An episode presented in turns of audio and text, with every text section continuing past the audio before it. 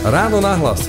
Ranný podcast z pravodajského portálu Aktuality.sk Vojna už trvá príliš dlho, takže pre mňa je to veľmi ťažké, že eh, Rusko, moja krajina, napadlo Ukrajinu, tak nesmiem o tom mlčať. Keď v piatok popoludní pred prezidentským palácom pred tisícami podporovateľov Putinovho Ruska a jeho agresie v Bratislave povedal, že väčšinu života prežil v Rusku, zožal potlesk. Rovnako v momente, keď volal po skutočnom hry. Otočilo sa to až v momente, keď podporil Ukrajinu. Dáv ho vybučal Filip Sedov, mladý Rus, ktorý našiel druhý domov na Slovensku. A o Rusku, tom skutočnom, ako hovorí, chodí hovoriť aj po slovenských školách. Dnes bude hosťom Ráno náhlas. Je streda, 8. marec, počúvate podcast Ráno náhlas. Moje meno je Jaroslav Barborák. Ráno nahlas. Ranný podcast z pravodajského portálu Aktuality.sk Môžu byť obľúbené modely Hyundai ešte výhodnejšie? Áno, so špeciálnou edíciou Play. V modeloch Hyundai i30, Bayon a Tucson nájdete atraktívne čierne spätné zrkadlá, čierny poťah stropu, vyhrievaný volant a sedadlá či inteligentný kľúč. Ušetrite stovky eur a spoznajte všetky výhody Hyundai Play na www.autopolis.sk alebo v predajniach Autopolis na Panonskej, na Boroch alebo na Račianskej 155A. Počúvate podcast Ráno nahlas. Putinovo Rusko a jeho agresia na Ukrajine očami Rusa, ktorý Ukrajinu podporuje. Filip Sedov, vítajte v Ráno nahlas. Ďakujem. Ak dovolíte, vrátime sa do toho piatku podvečer na to námestie pred prezidentským palácom a vrátime sa tam aj záznamom, aby sme si to nejakým spôsobom pripomenuli tak plastickejšie. Volám sa Filip Sedov a som rodinný Rus. Takmer, takmer celý život som spravil v Rusku. A my chceme mier, však? My chceme skutečný mier. Však? Ako povedali Petim, vojna už trvá dlhšie. Война трива року 2014. Якісь саме скуточний мир. Ми мусимо, а й надалі подпорувати Україну. Слава Україні! Героям слава! Покой, покой, покой, покой. Tak toľko teda zábery z námestia z prezidentského paláca. Čo vám to napadlo ísť medzi tisícky ľudí, medzi tisícky podporovateľov Putina a oslavovať tam alebo zdávať hold Ukrajine? A pretože nesmiem byť ticho. Vojna už trvá príliš dlho, takže pre mňa je to veľmi ťažké, že e, Rusko, moja krajina, napadlo Ukrajinu, tak nesmiem o tom mlčať. Nebali ste sa? Predsa len mali ste pred sebou, v zábere sú desiatky, ale keď by sme videli celý celok, tí ľudia, čo tam boli, tak to boli naozaj tisícky ľudí podľa policajných zdrojov, až 5000 ľudí. Nemali ste tedy naozaj ten reálny pocit strachu? No, v porovňovaní s tým, čo sa deje na Ukrajine, to je, akože, to je nič. Nesmiem sa bať, pretože prebieha skutočná vojna a proste ja nemôžem, nemôžem byť ticho. Uh-huh. A to presvedčenie, to, že nemôžem byť ticho, odkiaľ to pochádza, odkiaľ to prichádza do vás, k vám? Neviem, asi moje svedomie. Moje svedomie mi hovorí, že no, musím niečo robiť. Tak sme si všimali aj tie zábery, tak boli tam také tie momenty, keď jeden pán vám chcel vytrhnúť a aj vám trhal tú ukrajinskú vlajku. Predsa len za akým pocitom nosí jeden rodený Rus keď ste hovorili, že väčšinu svojho života ste prežili v Rusku, za akým pocitom nosí vlajku Ukrajiny? No, s tým pocitom, že Ukrajina je obyťou. Ukrajina je napadnuté uh, Ruskom a proste teraz počas vojny uh, ja musím byť na strane obyti. Jednoduché. Na strane obeti? Áno. Uh-huh. Čo ste očakávali od toho svojho vystúpenia, od, to, od tej svojej prítomnosti medzi nepriateľmi? Ja teda tak nazývam, že ste vstúpili do jamy levovej. Um, no, hodinu predtým moji kamoši mi zavolali a povedali, že no, ak tam pôjdem, ak urobím niečo také, to určite, určite mi, mi ubližia. Pretože oni sledovali ten tzv. pochod za mier od začiatku oni boli ešte pri Bratislavskom hrade a povedali mi priamo, že Filip, keď povieš niečo, s čím nesúhlasia, určite ti ublížia. Tak e, ja som bol pripravený ku všetkomu. No a opäť sa vraciam k tomu, teda Filip určite ti ublížia a Filip tam šiel. áno. No a ten motív, ten, to, čo vás hnalo, ten spiritus movens, to, čo vás tam tlačilo, čo to je? Moje svedomie. Naozaj, e, nesmiem byť ticho. Proste ja som e, neprimýšľal dvakrát. Proste ja som vedel úplne od začiatku, že musím tam ísť. Konec. Mhm. A musím tam ísť prečo? Aby som mohol viedriť uh, svoju podporu Ukrajine ste aj na tom zázname hovorili, som rodený Rus, väčšinu svojho života som prežil v Rusku. Tá vojna, ktorá sa pred tým vyše rokom začala, sa začala preto, lebo zautočil Vladimír Putin na mm, suverénny štát Ukrajinu. Zautočil na ňu prezident Ruska. Vy ste občan Ruska.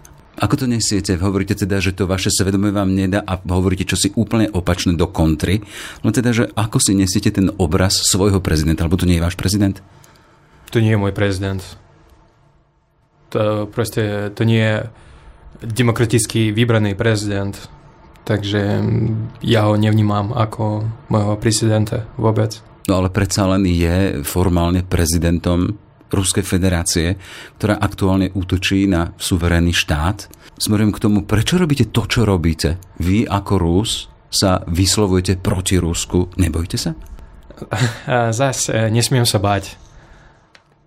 Proste um, to je moja krajina. Ja, ja som Rus a cítim sa zodpovedný za to, čo sa deje. A preto robím to, čo robím. A tá vaša zodpovednosť, ako vyzerá? Ako to vlastne vnímate, že som zodpovedný? Uh, no, od začiatku vojny väčšina Rusov majú taký tichý súhlas s tým, čo sa deje. A ja nemôžem byť ticho. A preto aj napriek tomu, že nie som v Rusku, aspoň, aspoň tu na Slovensku sa snažím robiť niečo, čo by mohlo pomôcť Ukrajine aj slovenskej demokracii. Slovenskej demokracie, hej? Áno. Ste tu na Slovensku, pred sebou vidím nejakého triciatnika, tak predpokladám, hej, okolo... Presne. Tri... Tak, áno, tak. Ste tu sám? Mám manželku, uh-huh. takže No, sme dvaja. A zvyšok rodiny máte niekoho, ktorý zostal v Rusku? Uh, mám už takú vzdialnejšiu rodinu v Rusku. A rodičia? Uh, rodičov už nemám. A tak. Čiže už vás tam nejakým spôsobom nepútajú tie najbližšie korene rodinné, už len teda tá vzdialenejšia rodina, hej? No, ale stále je to môj štát, uh-huh. je to moja vlast. Zmenilo by na tom čosi, alebo to, že by tí vaši rodičia boli živí, že by tam žili v tom Rusku? Že by si tam zostali? Ťažko povedať. Uh-huh naozaj. Tá vzdialenejšia rodina, oni majú iný názor na to, čo sa deje. Oni akože neodsudzujú vojnu, majú taký tichý súhlas, podporujú Putina všeobecne, nielen teraz počas vojny, takže sme sa prestali baviť aj kvôli tomu, čo sa Aj deje. s rodinou teda, hej, že vyslovene e, vzťah k tomu, čo sa v Rusku deje, to aj pokazilo vaše rodinné vzťahy. Áno. S tou vašou Bohužiaľ. rodinou, ktorá zostala ešte tam. Vy ste, ak sa nemýlim, prišli na Slovensku nejakom roku 2018. Mm-hmm, to áno. ešte o agresii, o tej horúcej vojne s Ukrajinou nebolo ani teda, to nebola realita. Čo vás jednoducho vyhnalo z Ruska?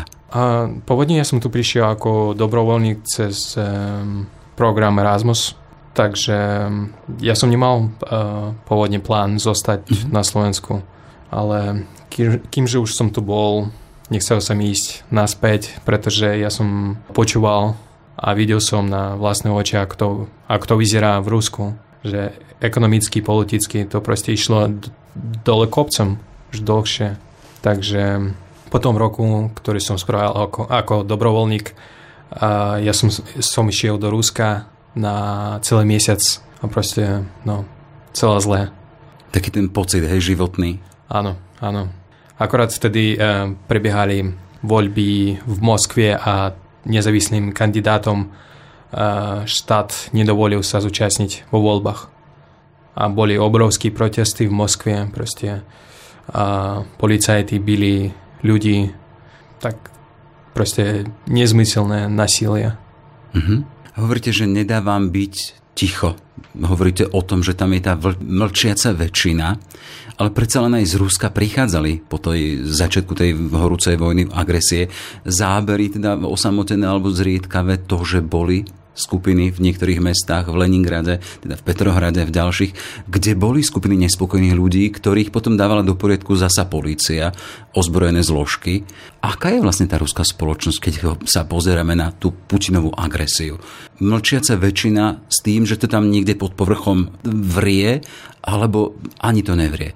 Myslím si, že áno, že je to vrie, pretože teraz počas vojny tí, ktorí podporujú Putina, ktorí súhlasia s vojnou, môžu robiť hluk, môžu hovoriť to, čo si myslia, na rozdiel od tých, ktorí nesúhlasia s vojnou, pretože od začiatku vojny zaviedli obrovské tresty pre tých, ktorí, ktorí sa odvážia protestovať. Proste človek môže byť uh, potrestaný 15 rokmi väzenia len Ak. kvôli tomu, že pôjde na protest. Takže je to pochopiteľné, že ľudia, ktorí nesúhlasia s vojnou, bohužiaľ sú ticho. Sú ticho preto, lebo sa boja, alebo sa boja teda o svoju holú existenciu. Áno. Predsa v každej takej normálnej spoločnosti e, sú dôležitým nástrojom toho, nástrojom, dôležitým prvkom médiá, ktoré informujú spoločnosť o tom, čo sa deje. Akým spôsobom sa dostávajú informácie o Putinovej agresii na Ukrajine smerom k, k ruským občanom? Z toho, čo máte informácie od svojich? Alebo o tom ani veľmi nevedia? No, ten obraz, ten obraz Putinovej vojny na Ukrajine, aký je? Od začiatku vojny viac ako tisíc webov boli zablokované v Rusku, dokonca aj niektoré sociálne siete, ako napríklad Facebook a Instagram sú zablokované, takže je to naozaj obmedzené teraz. A čo sa týka televízie, už dlhé roky v televízii máme, máme iba propagandu, ktorá tvrdí, že na Ukrajine sú nacisti, že Rusko len sa bráni, že Rusko chce mer, tak naozaj je to taká otresná propaganda. Takže človek, ktorý chce počuť niečo iné, nejaké nezávislé zdroje, musí používať tzv. VPN, aby mal prístup k tým informáciám. Mm-hmm, čiže to je nejaký v podstate nekontrolovaný web, hej, alebo nekontrolovaná internetová sieť. Áno. Inak sú informácie celé nejakým spôsobom strážené. Áno. Mm-hmm. Chcem sa spýtať, keď vy žijete tuto, v slobodnej demokracii na Slovensku, máte možnosť rozprávať sa s vašimi rovesníkmi alebo s vašimi priateľmi alebo s tými, ktorí zostali v Rusku o tom teda, že aký je ten pohľad na to, čo sa tam deje z tejto našej strany? Existujú také tie informačné kanály neformálne, neformálne ľudí, ktorí sú von, lebo predsa len Rusov, ktorí sú mimo Rusku federáciu alebo mimo územie Ruska, to je na, sto, na 100 tisíce. Áno, takže aj ja sa snažím používať takýto zdroje. Pomáham svojim známym kamošom, aby dozvedli viac.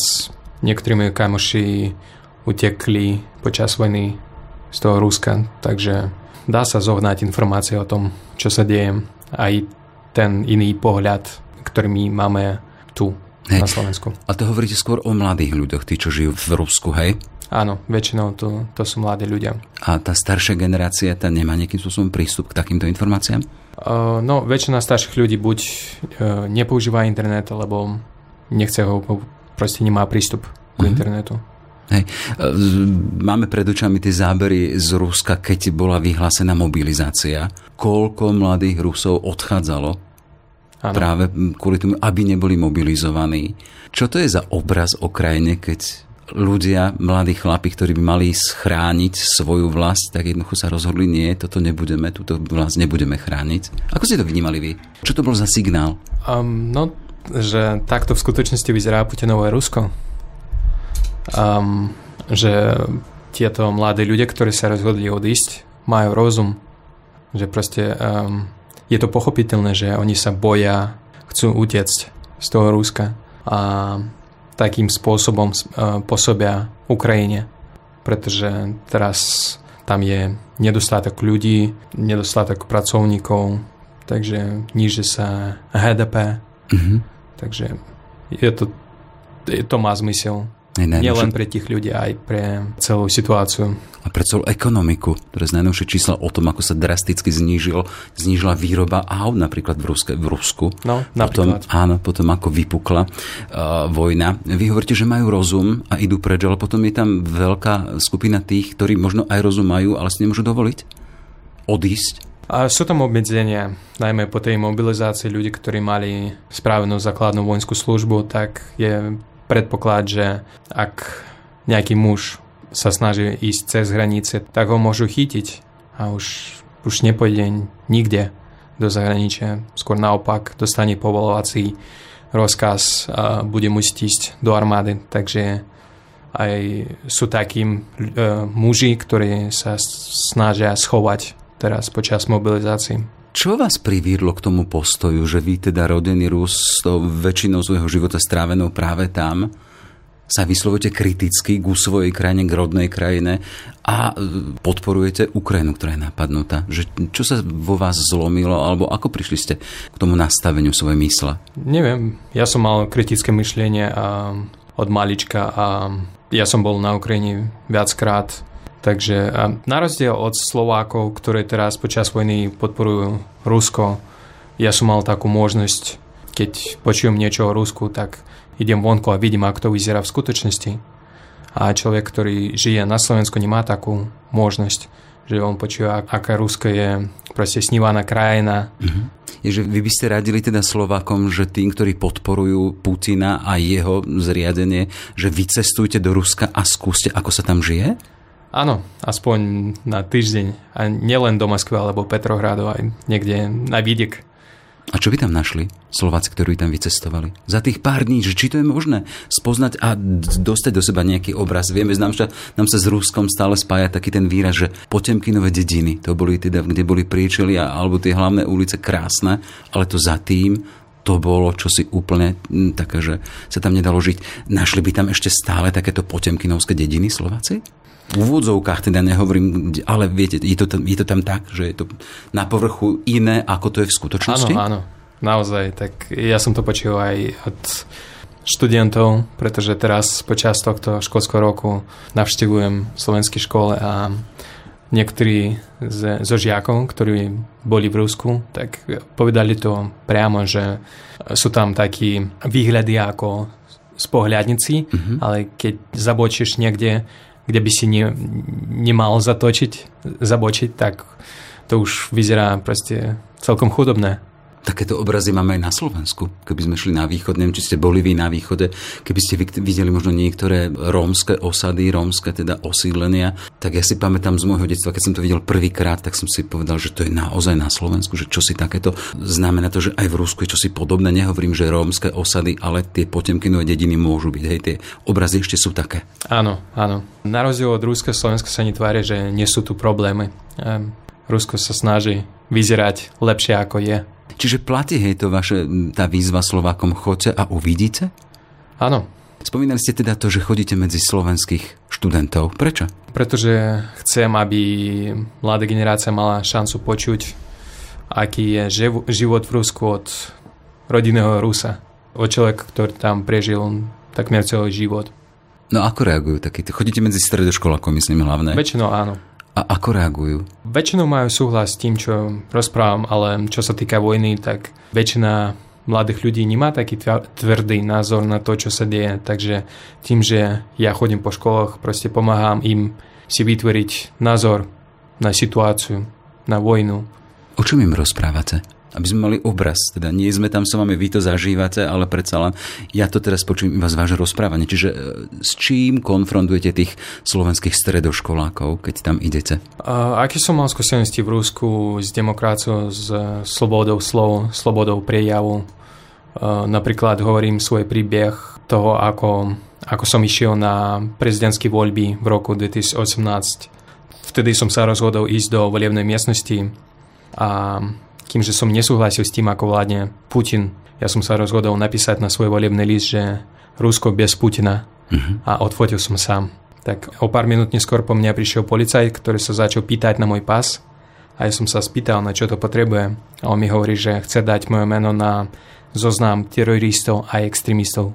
Len kvôli tomu, čo som tam napísal. A ďalšia vec, ktorú hovorím žiakom, to je môj príbeh, ako som išiel na Ukrajinu tiež v roku 2018. Proste um, dlhý roky ruská propaganda tvrdí, že Lvov, ktorý sa nachádza na západe Ukrajiny, je berloch tzv. banderovcov a neonacistov, že každý človek, ktorý tam začne rozprávať po rusky, dostane proste pesťou po tváre. Tak ja som bol zvedavý, ako to bude pre mňa, pretože ja som vtedy nevedel ani po slovensky a preto som musel celý čas hovoriť v rodnom jazyku. Po Čiže rusky. po rusky? Áno. A? A žiadny problém. Všetci ma rozumeli, všetci vedeli odpovedať. Rozprával som s policajtmi v kaviárnych reštikách, na univerzite, všade. A nikde som nemal žiadny problém s tým, že som Rus a hovorím po rusky. No a ak teraz Putin hovorí teda, že on tam vlastne, vlastne šiel chrániť na Ukrajinu tých Rusov, ktorí sú tam utláčaní na tej východnej Ukrajine, ako toto vnímate? Ako no. to beriete? Beriete tento jeho argument? Je to klamstvo. To, je, proste, to sú ruskohovoriaci ľudia, ktorí sú občania Ukrajiny a ktorí nechceli, aby niekto prišiel a začal ich chrániť. To proste výhovorka. A to nemôže slúžiť príčinou napadnutia susedného štátu. Už k dnešnému dňu to sú stovky tisíc mŕtvych, ktoré priniesla táto vojna na obidvoch stranách, či ruskí vojaci, alebo tí ukrajinskí, alebo civilisti. Áno. Mnoho detí, roztrhané rodiny, máme tu aj na Slovensku veľa odídencov, v našom dome žijú niektoré matky s deťmi, ktoré v podstate svojich manželov nevideli pol roka, aj viac že tá vojna je taká, aká je. Vráťme sa na tie školy. Ako na to reagujú tí naši slovenskí študenti? Je to veľmi smutné pre študentov počuť tieto moji zažitky. A je to smutné pre nich vedieť, že ruský štát posiela takých mladých chalánov, ktorí majú 18 či 19 rokov, ktorí nie sú profesionálni vojaci, ktorí robia základnú vojenskú službu. Takýchto, presne takýchto mladých ľudí som si všimol pred rokom, keď som bol v Rusku s navštevou a akurát vtedy sa začala vojna. Si boli práve vtedy v Rusku, ano. keď sa začala agresia. Ano. To je, bola taká náhoda, že som bol v Rusku a tým istým vlákom, ktorom som išiel ja z Jaroslavly do Moskvy, išli takíto mladí chalani. A ja som sa pýtal, či majú zmluvu s ruskou armádou, alebo či robia základnú vojenskú službu, tak oni mi priamo povedali, že polovica z nich nie sú profesionálni vojaci, že proste uh, oni robia povinnú vojenskú službu hneď po strednej škole. Čiže uh, vtedy oni mali 18 alebo 19 rokov. A kto vie, koľký z nich sú nažive? Áno. Hej. Uh, ale pýtam sa na tých našich slovenských študentov, keď ich konfrontujete s čím si takým. Otvárate im oči, alebo ako reagujú? Teda však viem si predstaviť, že to je medzi vami diskusia. No, väčšina mladých ľudí proste má pochopenie, odsudzujú vojnu, súhlasia s tým, že treba podporovať Ukrajinu aj naďalej. A to mi dáva nádej, že Slovensko, Slovensko má budúcnosť, pretože mladí ľudia sú naozaj takí múdri, majú kritické myšlienie a dokážu odlišiť klamstvo od pravdy. Mm. A nestretli si tam typy takých, akých ste stretli na, na námestí pred prezidentským palácom napríklad? Ja si myslím, Či to sú že, rozdielne svety? Ja si myslím, že mladí ľudia, ktorí nesúhlasili s tým, čo som hovoril počas uh, našich hodín, proste uh, oni boli ticho. Aha, tak. Hej, proste... Čiže nemali ste, nemali ste skúsenosť zážitok toho, že by vám niekto odporoval, alebo že by niekto hovoril nejakú inú verziu? Stalo sa to párkrát. No? No, proste... Um, je to veľmi jednoduché. Je to veľmi jednoduché, pretože ruská armáda je na území Ukrajiny. Nie naopak. Žiadna iná tam nie je. A preto je, je to potrebné podporovať Ukrajinu aj nadále, pretože Ukrajina je obeťou a Rusko je agresorom. V ruskej komunite, ktorá tu je aj v Bratislave na Slovensku, ste osameli, ojedineli, alebo takéto zmýšľanie majú aj ďalší? Nemáme predstavu o tom, teda, lebo tie naše informácie, tak máme, tak to je osádka ruskej ambasády, ktorá musela čas aj odísť pred kvôli svojim aktivitám. A potom teda, ako vyzerá to tí ostatní Rusi, tuto, čo tu žijú? Že, ako ste nastavení medzi sebou? Sú tu rôzne ľudia. Ja si myslím, že väčšina Rusov, ktorí tu žije, oni to nechcú riešiť. Asi. Nemám prieskumy. Ale to, určite... nie, to nie je téma hej, vašich rozhovorov? Uh, nemám takých um, veľmi blízkych e, známych Rusov, Rusa. ktorí žijú na Slovensku. Ale určite sú tu takí ľudia z Ruska, ktorí odsudzujú vojnu, ktorí robia všetko preto, aby Ukrajina zvíťazila a proste vyjadrujú svoj nesúhlas, otvorenie za to som veľmi rád, že sú tu aj takí Rusi, mm-hmm.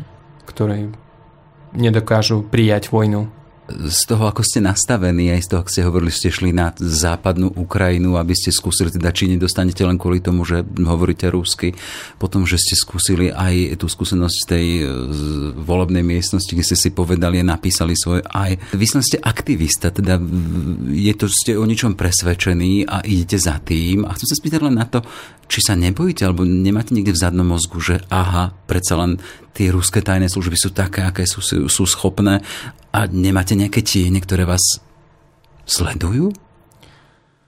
Um, Ako to ríšte v sebe? Mm-hmm. Doteraz som si nevšimol žiadne sa? tiene. No? Um, nie, nesmiem sa báť.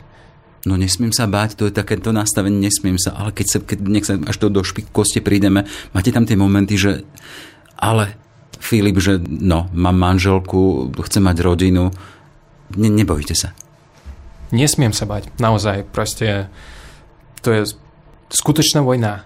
A proste tisíc ľudí podľahli. Tisíc ľudí sú obeťmi tejto vojny a neviem si predstaviť, keby som bol ticho teraz. Ako by vyzerať vaša budúcnosť? Aktuálne ste teda na Slovensku už nejakého roku 2018. Čo plánujete ďalej? Vojna stále trvá.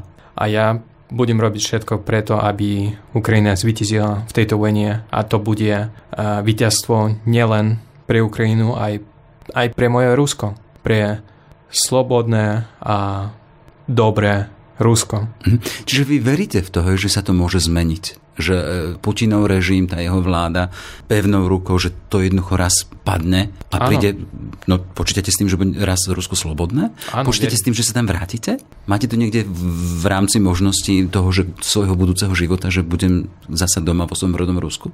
Áno, je to moja krajina, je to proste, je to môj domov, ja som sa narodil v Rusku a ja chcem len prosperitu pre môj štát. No a počítate aj s tým, že zostarnete na Slovensku napríklad? No, ja som úplne spokojný na Slovensku a určite zostanem tu aj na dlhšie. Neviem, koľko to ešte bude trvať. Pokiaľ som tu, ja dosť často cestujem, chodím po celej Európe, mm. aj mimo. Takže ja som úplne spokojný s tým, že som na Slovensku. Jasné. Len keď sa ešte vrátime k Putinovi, tomu jeho režimu, vždy musí byť nejaká tá kritická masa ľudí, ktorí povedia svoje, aby sa niečo zmenilo. Vidíte takú nejakú reálnu šancu, že by, sa to, že by to v Rusku došlo až do toho momentu, že by Vladimír Putin musel nejak cúvnuť, lebo by tam bola tá kritická masa nespokojných? Alebo je to čosi z nereál, zo, sveta, ne, zo sveta nereálnych možností? Zatiaľ ani nie. Mm-hmm. Ale to trvá čas. To asi bude trvať dlhšie. Tá životná úroveň stále klesá, pretože aj sankcie ovplyvňujú tú životnú úroveň v Rusku. Takže aj preto my musíme podporovať Ukrajinu, pretože to, ak Ukrajina zvítezí, je veľký predpoklad, že ten diktátorský režim v Rusku padne. Ďalšia vec, robil som rozhovor s jedným reportérom, ktorý sa pohybuje na Ukrajine, zorientovaný v situácii a hovorí teda, že Putin bude musieť čeliť aj tým množiacim sa správam a tým čiernym vreciam, ktorých sa vracajú mŕtvi ruskí vojaci. Áno. Ako na to reagujú Rusy? Na toto, čo si, viete, tá bezprostredná smrť, ktorá ide z Ukrajiny ich, ich synom? No, doteraz je to tak, že väčšina obetí sú v takých častiach Ruska, ktoré sú ďaleko od, od Moskvy, ako napríklad Čečensko, Buriacko, Dagestan. Čiže to sú také etnické menšiny a tá väčšina Rusov, ktorí žijú vo veľkých mestách, oni to uh, necítia, pokiaľ to nie je niekto z ich rodiny. Čiže tá smrť Putinovej agresie zatiaľ sa dotýka len tých menšín, hej, v rámci Ruska. Väčšinou áno. Keby to postihlo silnejším spôsobom samotných Rusov etnických, by sa čosi zmenilo? A verím, že áno. Áno. Hm. No dobre, kontextu, ak sme sa stretli, to bolo to vaše vystúpenie v rámci pochodu zamier v úvodzovkách tých Putinových podporovateľov. Hovorí sa o tom, že budú ďalšie pochody v úvodzovkách zamier, to aj v Bratislave, aj na Slovensku. Znamená to, že e, vaše vystúpenia môžeme očakávať aj ďalej?